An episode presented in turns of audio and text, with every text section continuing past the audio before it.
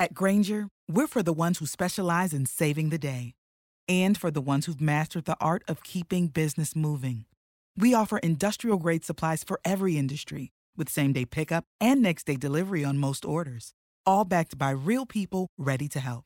So you can get the right answers and products right when you need them. Call, clickgranger.com, or just stop by. Granger, for the ones who get it done.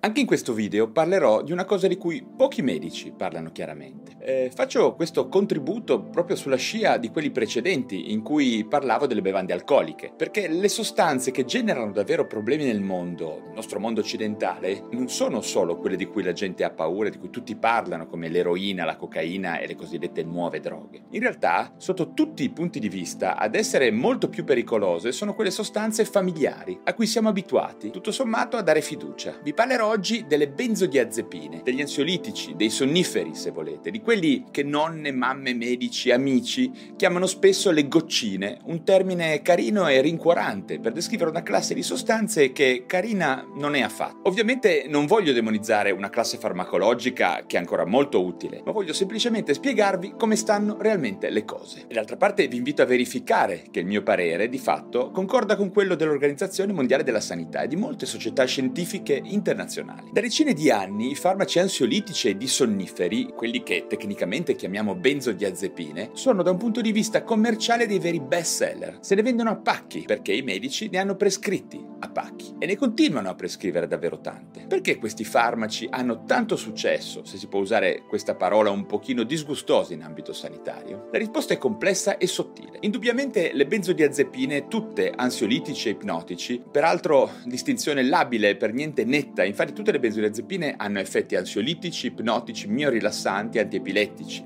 sebbene in proporzioni diverse. Dicevo che tutte le benzodiazepine sono inizialmente molto ben tollerate ed hanno un effetto incredibile, assolutamente fantastico, sul male del secolo, ovvero l'ansia. Questa paura senza oggetto, questa attesa penosa di qualcosa che ci toglie il sonno, ci allontana dagli altri, ci toglie le forze, una tensione sottile e profondamente connessa ad un mondo che ci schiaccia, con pressioni innaturali. E quindi un medico che prescrive un ansiolitico ad un paziente ansioso o d'insonne che non ha mai preso un farmaco di questo genere, si sentirà dire sempre dottore è fantastico, lei mi ha guarito. Ma c'è un enorme ma. Una delle chiavi per comprendere l'incredibile diffusione delle benzodiazepine, specialmente quelle a breve emivita, come diciamo noi medici, ovvero quelle che stanno poco nel sangue, che richiedono continue nuove somministrazioni, sta nella loro sostanziale assenza di tossicità acuta, ovviamente, salvo i casi di sovradosaggio, che non sono così frequenti, sia quelli volontari o meno. Tutti lo sanno, infatti, che le benzodiazepine vengono alle volte utilizzate anche per suicidarsi. Contemporaneamente, però, questa buona tollerabilità, l'utilizzo prolungato comporta comporta il rapido sviluppo di tolleranza e di dipendenza, oltre a numerosi effetti di danno neurologico come il deterioramento cognitivo.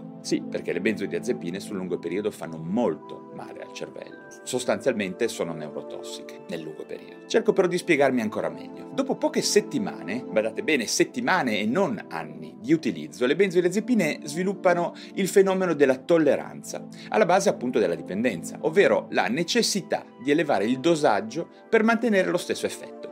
Vi faccio un esempio molto pratico. Se io sono insonne perché sto faticando a pagare le bollette, sono preoccupato per il destino della mia famiglia, con una benzodiazepina ipnoinducente, o per meglio dire a prevalente effetto ipnoinducente, ad esempio il lormetazepam, molto usato in Italia, inizio a dormire. Ma dopo poche settimane la tolleranza renderà necessario un aumento del dosaggio, se permarrà la preoccupazione che mi ha tolto il sonno. E dopo poco dovrò aumentare ancora, e poi ancora. È per questo che si raccomanda sempre, su tutti i bugiardini di questo tipo di farmaci, di fare un utilizzo molto limitato nel tempo.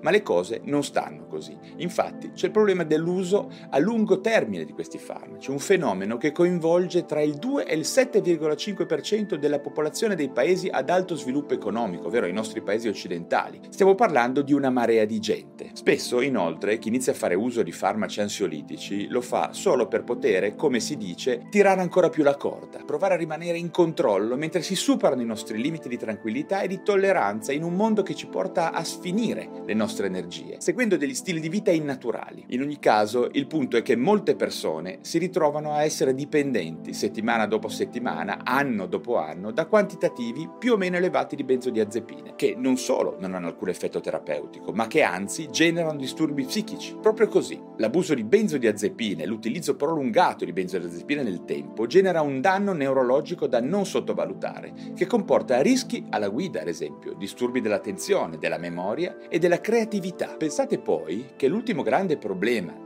è che quando una persona prova a togliersi da solo queste goccine o compressine, come la gente le chiama, accade che i sintomi di astinenza hanno proprio l'aspetto di quei sintomi che hanno portato la persona a utilizzare le benzodiazepine, ovvero ansia, tensione interna, panico, instabilità emotiva, insonnia e addirittura depressione. Inoltre, a dosaggi alti, ma neppure troppo in realtà, l'improvvisa sospensione di una benzodiazepina può causare sintomi astinenziali molto molto gravi, alle volte anche drammatici e simili a quelli che si ritrovano in un paziente alcolizzato cronico, alle volte anche a rischio di vita. Insomma, niente su cui scherzare. A tutto questo aggiungiamo il fatto, sotto gli occhi di tutti, che in Italia ottenere una ricetta con leggerezza, acquistare una benzodiazepina anche senza ricetta, purtroppo non è poi così difficile, nonostante una legislazione piuttosto chiara al riguardo. E quindi il gioco è fatto. Cosa fare quindi? Se sospettate che voi o un vostro familiare possiate avere una dipendenza da benzodiazepine, bisognerà assolutamente rivolgersi ad un medico possibilmente uno psichiatra, che sappia gestire il progressivo scalaggio del farmaco,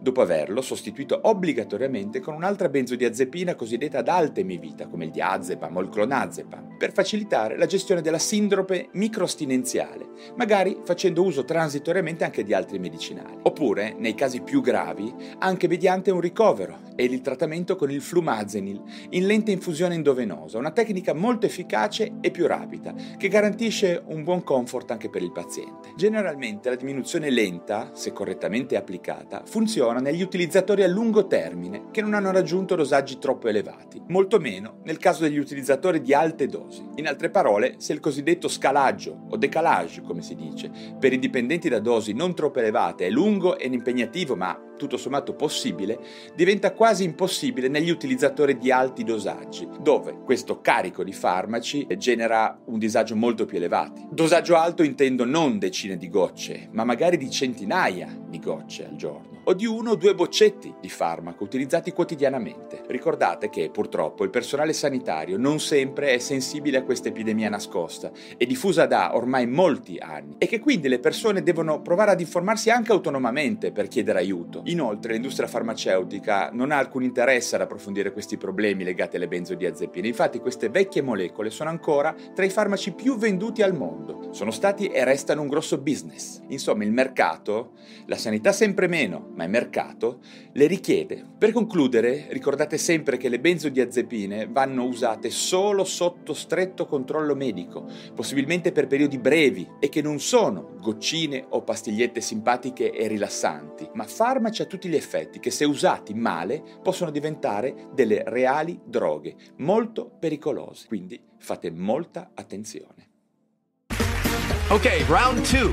Name something that's not boring. A laundry? Ooh, a book club. Computer solitaire, huh? Ah, oh, sorry, we were looking for Chumba Casino. That's right. ChumbaCasino.com has over 100 casino style games. Join today and play for free for your chance to redeem some serious prizes. ChumbaCasino.com. No purchase necessary. Full prohibited by law. 18 plus terms and conditions apply. See website for details.